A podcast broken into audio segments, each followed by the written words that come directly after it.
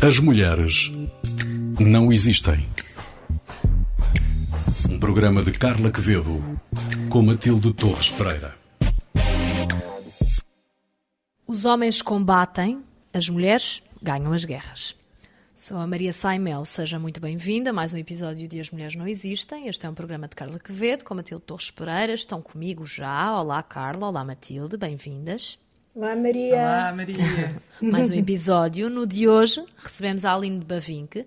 Ela é professora e vice-presidente do Partido Popular Monárquico e vai conversar connosco já daqui a pouco sobre temas tão variados quanto a participação feminina na política em Portugal. É já daqui a pouco. Antes disso, Matilde, abrimos o programa com o destaque de uma outra mulher, Susana Salter. Fala-nos dela.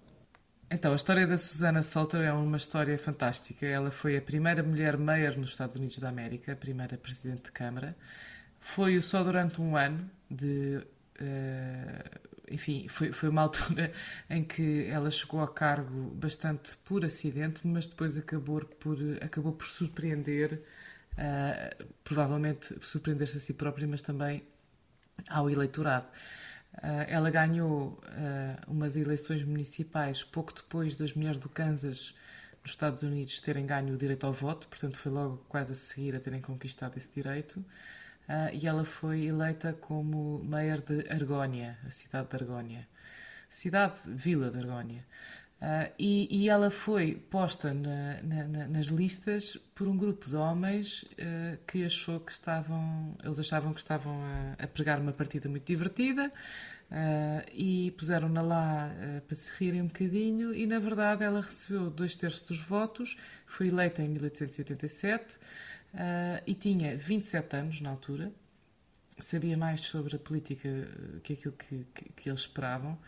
Uh, eles é um grupo um bocado anónimo porque não se sabe bem quem é que o terá feito, mas o que acontece é que a verdade é que ela tinha sido filha do, do antigo governador do Kansas, o Melville Salter, e portanto fez um belíssimo trabalho ao que tudo indica. Os registros dizem que, que a Salter foi uma ótima presidente de Câmara no tempo que lá esteve, embora nunca tenha, uh, depois do seu mandato, procurado outro, outro mandato. Uh, é pouco, uns anos depois ela acabou por se mudar para o Oklahoma com a sua família.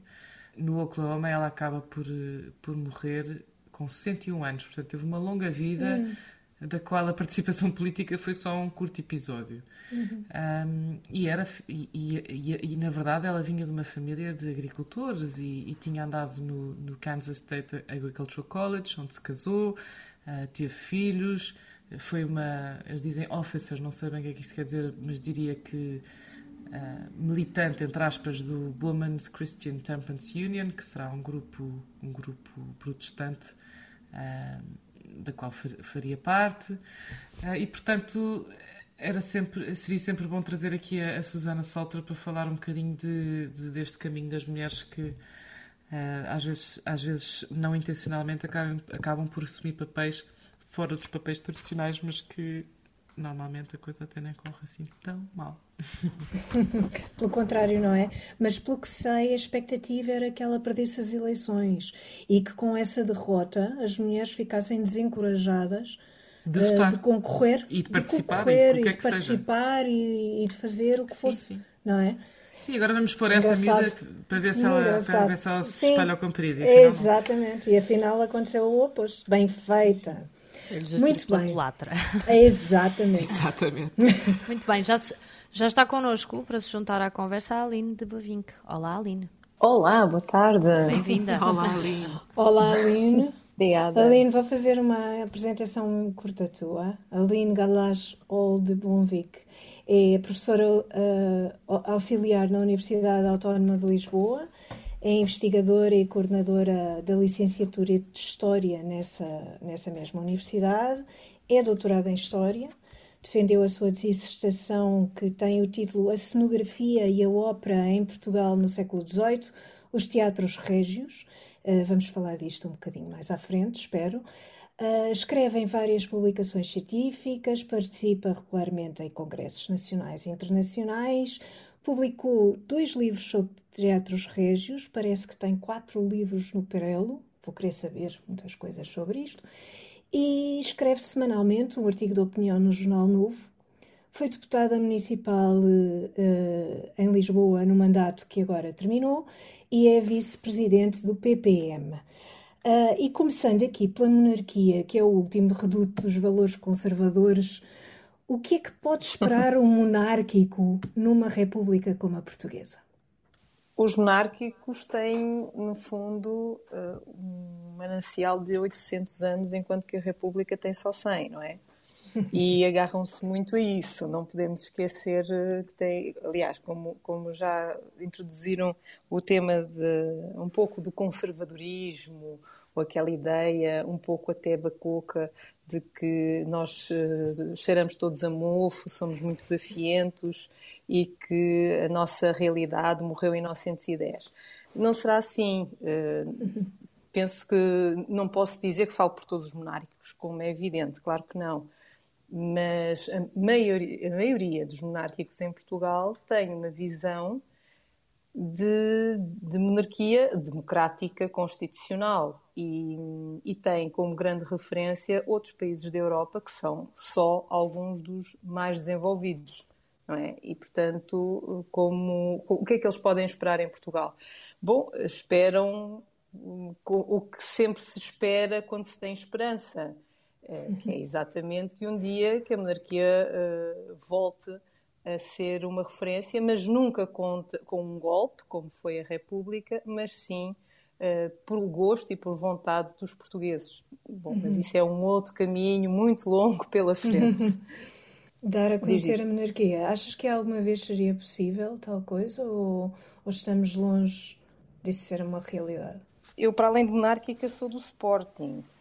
E, portanto, isso quer dizer que há sempre possibilidade de ganhar um campeonato. É? Exatamente. Podem passar Pronto, muitos anos. Com muito gosto. Exato. Podem passar os anos que forem, mas nós que forem precisos. sabemos que um dia vamos ganhar, não é? Exatamente. uh, ora, é claro que nós temos que lutar contra 100 anos ou mais de propaganda republicana, não é? Por exemplo, há imensa gente que acha que eh, se houver a monarquia outra vez em Portugal, eh, nós vamos ter escravos ou que uhum. vamos começar a andar outra vez de coxa, ou então vai tudo usar as cabeleiras do, do Dom João V, quer dizer, não fazem, não têm a menor noção, confundem monarquia com absolutismo, acham que democracia é igual à república, ah, não é nada uhum. disso, não é? Portanto, claro. Eh, deitar abaixo preconceitos é muito difícil. Uhum. Não é só preconceito contra a mulher, também há claro, claro. preconceitos ideológicos relacionados com a política. E esse talvez seja o maior entrave, porque das várias vezes que tive conversas mais, sem ser institucionais, um pouco mais à vontade com, com pessoas que têm curiosidade, porque às vezes olham para os monárquicos como se fôssemos assim uns bichos, uns extraterrestres estranhos e querem conhecer a nossa cultura. Os bichos uh, no fundo. Uh, depende do gosto. Uns mais que outros. Mas de qualquer forma, há muita gente que, por curiosidade, pergunta, quer saber quem é que vai ser o rei. Quer dizer, e, e no fundo ficam surpreendidos quando percebem que nós não queremos nada pela força, queremos é esclarecer os uhum. vários preconceitos que existem e depois deixar as pessoas à sua vontade de escolher. É só isso. Claro, claro. Eu gostava de falar, eh, agora falaste sobre a política, e gostava de falar um bocadinho sobre a tua atividade política, uh, nomeadamente como deputada na Assembleia Municipal de Lisboa, neste mandato, agora que terminou. Uh, Sim. Quais achas que são as principais características que uma mulher deve ter para sobreviver na política e nos partidos também? E não digo em Portugal, Ui. mas enfim, evidentemente. sim, porque. Sim, eu enfim. percebo. Oh, Carla, já agora deixa-me acrescentar uma coisa à tua pergunta. Sim, sim. Há aqui acrescenta, uma coisa acrescenta. sempre curiosa que é que na monarquia não temos falta de bons exemplos de mulheres em lugares de liderança. Exatamente. Uh, dentro, dentro, dentro da, da história. Dentro da história da liderança política do mundo, não é? Até, até podemos dizer que, que, que esta estes, este, estas estreias das mulheres em cargos políticos dentro das democracias republicanas é que são novidade e não, claro. e não, e não aquilo que é a história de rainhas por, por este mundo fora. Brilhante, brilhante, ela disse tudo. Não, não, eu só disse isto porque, porque agora, agora fiz esta coisinha sim, só porque sim, sim, sim. saber também o que é que a Aline pensa sobre como é que, como é que dentro deste, deste enquadramento a Aline uh, desenha um, uma, a mulher na política, não é? Ah, bom, é ótimo, ainda bem que, que, introduziste esse tema, porque algumas das qualidades, que foi a pergunta mais direta que a Carol fez, sobre quais seriam as qualidades que as mulheres deveriam ter na política, sendo ou em Portugal as ou, até... As características, mais do que as qualidades. As características. Ok, é? as características. Porque às vezes há defeitos sim. que dão jeito. Uh, sim, sim, sem dúvida. Um deles é fazer-nos de parvas. Exatamente. Eu Dá nunca tive jeito nenhum para isso, mas reconheço que é ótimo. É fantástico. Uh, às vezes fazer de conta que não estamos a ouvir certas coisas. Uh, é, é, muito bom, é muito exato, bom e exato. temos que pensar sempre em, em ir em frente. Uhum. Mas, mas essa introdução que foi feita sobre as mulheres, uh, portanto, dentro da monarquia, que, que foram uh, líderes, que foram, no fundo, chefes de Estado, tiveram algumas destas, talvez, características que, que se precisa em mulheres no, uhum. na política. Ou uhum. seja, serem persistentes, não se deixarem afetar pela má língua, que é talvez uhum. uma das, das, coisas mais complicadas uh, dentro da política, porque ainda há muito preconceito, ainda olham para a mulher como sendo uh, o bibelô que serve para colocar no número 3 nas cotas nas listas. É? Uhum. A cada dois homens tem que haver uma mulher e, portanto, vamos lá ver quem é que a gente vai escolher para preencher esses Estados, com certeza que não são todos, mas há ainda muito enraizada essa, essa visão.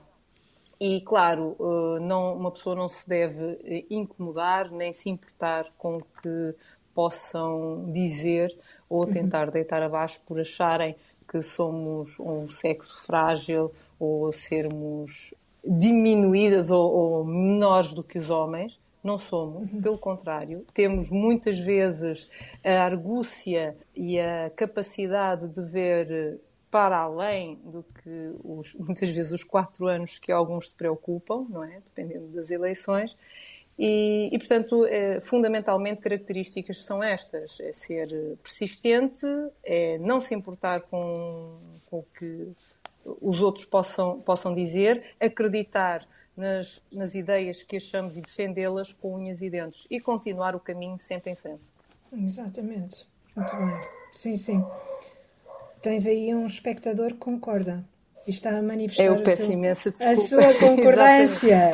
Exatamente. Não é preciso, não é preciso. Manifestou concordância, não. Não, na hora isto certa, faz parte, isto certa. faz parte. Estás a ver? Estás a ver? Sim, bem, mas, mas quem me conhece minimamente uh, sabe que este, este pequeno animalzinho é, é uma parte integrante da família.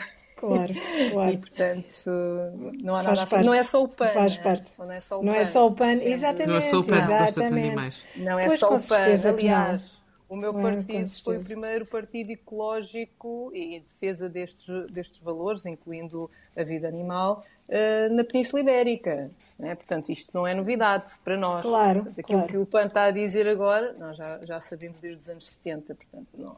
Exatamente. não Chegam tarde. Diferença. Chegam tarde. Um bocadinho, um bocadinho. Exatamente. Mas desde que cheguem, não é? Desde que cheguem, não é mal. Uh, Aline, como é que, ainda continuando aqui sobre as mulheres na política, como é que avalias Sim. a participação feminina na política em Portugal, tanto à esquerda como à direita? Como é que, como é que avalias esta participação? Bom, isto talvez seja interpretado, mal interpretado, porque toda a gente sabe que eu sou uma mulher de direita, não é? Uh, mas eu penso e, e tento fazer um, um juízo equidistante. Uhum. Eu julgo como, não só a nível de mulheres, mas no geral, a esquerda tem mais facilidade de transmitir as suas ideias e de chegar às pessoas uh, que a direita. Uhum. Vê-se isso, não preciso dar exemplos. Isso é, é algo que, que, temos vindo a, a assistir há um, um, grande, há um grande par de anos. Então, quando são as mulheres, ainda mais. Uhum. Portanto, há uma facilidade em vermos uh, mulheres de esquerda a se ingrarem na opinião pública, porque têm mais espaço de, de, manobra, digamos assim, enquanto que as mulheres de direita, uh, e a direita também é sempre vista como um, um pouco uh, demasiado. Um exato, exato. Eu penso que algumas mulheres estão a mostrar que não é nada disso. Eu acho que alguma da responsabilidade nesse, nesse campeonato, se calhar, também se pode atribuir aos homens de direito, ou não? O facto das mulheres de direita terem atribuir... pouca margem de manobra para se, se expressarem na praça Sim. pública. Talvez, talvez, mas eu ia atribuir aos homens em geral. Curiosamente. tá bom. Oh, okay. Não, não são sério, alguns, são mais todos é, é um pouco. Uh, não estou aqui com este, com este discurso de nós mulheres, eles os homens, não é não, nada claro. disso. Não, não é isso. É, uhum. aliás, eu detesto manicaísmo e acho uhum. que, que, nunca se deve ver a sociedade, nem, nem, nada, não se deve ver nada de forma branca e preta. Uh, há vários tons de cinzento, não é? E não claro. estou aqui a fazer referência a nenhum filme nem nenhum livro, atenção, mas é mesmo porque porque nós temos que ver a multiplicidade de, de, de elementos que, que, que caracterizam uma sociedade. E, de facto, pela minha experiência, curiosamente, curiosamente, sempre tive muito mais abertura e sempre tive muito mais identificação no sentido de me deixarem falar e, e, e enfim, de de tentarem perceber as minhas ideias no mais de homens de, conotados com a direita do que uh, conotados com a esquerda. Mesmo antes de ir para a vida política, a minha formação foi na Faculdade de Letras de Lisboa e uhum. aquilo foi muito complicado. Muito uhum. complicado. E eu não me afirmava como uma mulher de direita não é? Mas se calhar estava da maneira como eu andava, da maneira como eu vestia, sei lá, eh, podia ser interpretada como sendo uma pessoa mais tradicional e isso uma pessoa tem a tendência para conotar. Vocês sabem, as pessoas todas têm Sim. uma certa tendência a colocar os outros em gavetas, não é? é preciso claro. preencher estereótipos. E, e, então, talvez por isso, eh, eu tivesse a minha vida um pouco complicada, socialmente falando dentro do, uhum. do mundo da, da Faculdade de Letras e da Universidade de Lisboa em geral. Mas, uhum. mas sempre tive muito mais abertura dos homens que, que eram conotados à direita do que à esquerda. Uhum. Depois de ter participado mais ativamente na vida política, eu, tive num, eu estive num primeiro mandato entre 2009 e 2013 na Assembleia Municipal de Lisboa e voltei neste último que, que, que findou agora. E, curiosamente, foi ao contrário os homens de esquerda uh, foram, mesmo quando, nomeadamente o PS, porque obviamente eu estando na, na oposição ia bater, salvo seja, mais no PS, é natural, não é? Claro. Curiosamente, eles tinham muito mais abertura e poder de encaixe com algumas coisas que eu dizia do que, do que outros. Será que podemos Foi o exemplo de um tema que seja um tema que tenhas conseguido maior recepção à esquerda do que à direita? Porque isto é interessante, porque de facto fazes parte de uma, uma minoria política, entre aspas, pelo menos de representação mais minoritária. Sim. Uh, uhum. E o que, é que, o que é que tu notas que tenham sido as temáticas que, que foram uh, mais bem acolhidas? Se calhar não falando de esquerda e direita, mas onde é que tu viste a tua voz a Sim. chegar mais longe? Bom, eu tinha uma tendência, e tenho esta tendência a nível de política, que eu, eu não consigo evitar. Uh, eu tenho a mania de ser irónica, ou tentar ser irónica, e, e fazer paralelismos ou com obras literárias, ou com episódios históricos, eh, coisas desse género. Na informação escrita do Presidente, da Fernandina, quando comparei o Executivo com o panteão greco-romano, a, a, reação deles foi muito mais uh, positiva do que de alguns colegas de, de outras bancadas mais próximas. Uh, até o próprio Medina fez uma, uma gracinha a dizer que pelo menos eu tinha uh, colocado o executivo dele uh, no Google a verificar quais eram as características dos deuses do panteão greco-romano. Portanto, ah, isso, é, isso é uma grande destas. que lindo. Isso é, uma, isso é uma, um grande feito. Isso é um feito. Foi, foi, foi, foi engraçado. Depois houve outro episódio em que eu, eu comparei o, diretivo de, da Câmara a um plantel futebolístico, porque havia, houve várias saídas e entradas de, de vereadores nesta última legislatura. E então fiz uma espécie de relato de futebol. Confesso que foi dos, dos discursos mais difíceis que eu fiz na minha vida. Uh, eu, até, eu acho que não conseguiria fazer outra vez.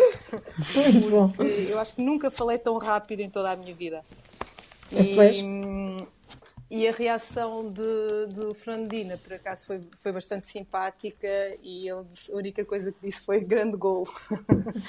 e, e teve, teve, fair play, não é? No fundo, teve exato, fair play. Claro exato, que não foi que é sempre. importantíssimo. Com certeza. Sim, claro que não foi sempre. Não Como foi é sempre. Óbvio. Quando eu falei da, da ida do, do Manuel Salgado para a CERU e que tive uh, a ideia, para alguns muito infeliz, de ter eh, feito uma versão da música e depois do adeus, bem, Uh, aí a direita uh, ficou mais do meu lado. Fica, aplaudiu de pé. Aplaudiu de pé. Uh, não Quase. pé, mas, achou, achou alguma piada. Achou claro. alguma piada. Portanto, sim, isto, sim. isto vai, depende sempre. Depende. sempre. Bem, foi a primeira vez na minha vida que tive vontade de ir a uma, de ir a uma sessão da Assembleia Municipal de Lisboa, devo confessar, porque até agora nunca me tinha interessado. E agora estou a achar isso deve ser o máximo. Sim, sim. Aline, Bom, nós, nós estamos. Não é? Claro, nós estamos infelizmente a chegar aqui ao, ao fim do, do nosso tempo. Uh, e eu gostava Sim. muito que tu me falasses sobre os livros que tens no prelo. Algum deles é sobre política? esse ainda não está no prelo. Ah, mas, está mas a ser feito. eu gostava de ler esse. Eu gostava de ler esse. Esse está a ser feito, mas eu não posso descortinar. Ainda não posso descortinar. uh, mas sim, estou, uh, estou a, a pensar uh, expandir os meus horizontes de escrita por assim uhum. dizer. Bom, os, os uhum. que estão no prelo, no fundo, é, uma, é fechar um capítulo do, do das minhas investigações do, do doutoramento e, e, do início do pós-doutoramento. E, portanto, tem a uhum. ver ainda com os últimos teatros régios. Uh, mas mais interessantes do que os que estão no prelo serão, de facto, aqueles que ainda estão a, a ser feitos. Uhum. Aline, muito Nomeadamente obrigada. sobre política. Ah, isso, isso sim, isso eu vou querer, vou querer ler. Vou querer ler. Obrigada, Aline. Muito obrigada, um grande Aline. beijo. Obrigada. Obrigada, Aline. Obrigada pela participação. Um Até à próxima. E eu, eu é que agradeço. Uhum. Parabéns pelo programa. Vamos então, Carla e Matilde, às sugestões para o programa de hoje. Matilde, tens um documentário para sugerir aos nossos ouvintes. Eu penso que provavelmente já quase toda a gente viu isto. No entanto, nunca é demais relembrar que existe um fantástico documentário na Netflix chamado Homecoming, sobre a Beyoncé, a Queen Bee, e que é um documentário. É muito bom porque, porque é justamente no período depois, de, depois de a Beyoncé ter tido os seus gêmeos, e então vê-se toda a, a, recuperação dela depois de ter tido filhos gêmeos, já tinha outra filha mais velha, uh, e a preparar-se para um mega hiper concerto, uma produção inacreditável, e de facto uh, acompanhar uh, esses capítulos da vida de alguém que já é uma super estrela, não é? À escala global, um, é mesmo daquelas, daqueles documentários que fazes bem o serviço de nos deixar espreitar um bocadinho atrás do pano e depois muito uh, inspirador um, para qualquer qualquer pessoa que, que goste de saber histórias de mulheres poderosas. E aí, aqui eu não gosto muito de usar esta, esta expressão, mas em relação à Beyoncé não tenho qualquer pudor em dizer mulher poderosa. Uhum. Um, e por isso Está disponível na Netflix, não é? Uhum, sim. Na Netflix. Carla, um livro? Um livro. Então, os clássicos da Penguin estão a ser uh, traduzidos e publicados em Portugal. Uh, e nesta coleção foi publicado um, o texto, o ensaio da Virginia Woolf, muito conhecido, traduzido por Um Quarto Só Seu, A Room of One's Own, que é um dos títulos da coleção. Uh, o texto foi traduzido pela Isabel Castro Silva, que vamos ter aqui no programa, espero eu daqui a uns tempos, uh, e traduziu-o tão bem que quase parece que a Virginia Woolf o escreveu em português. É uma tradução fantástica. que recomendo desde já. Um quarto só seu foi publicado em 1929 originalmente e é um ensaio que nos fala da relação das mulheres com a escrita e dizem que é um texto fundado, fundador do feminismo. Eu não ponho isso em causa, mas é sobretudo um texto muito bem escrito, cheio de criatividade, bons exemplos e coragem. Têm de ler, é maravilhoso. Muito obrigada, Carla e Matilde, pelas recomendações deste episódio. Um episódio que pode voltar a ouvir sempre que quiser na RTP Play, no Spotify e também no iTunes. Obrigada também pela conversa de hoje com a Aline Bavinco. Lembrar que este é um programa de Carla Quevedo com Matilde Torres Pereira e que podem enviar as suas sugestões para as mulheres não existem rtp.pt as mulheres não existem rtp.pt é este o endereço de e-mail que deve utilizar. Às duas agradecer e dizer que connosco tivemos também o Gonçalo Lopes e foram dele os cuidados técnicos. Até ao próximo, As Mulheres Não Existem, um programa sobre mulheres para ouvintes de todos os géneros. As mulheres não existem.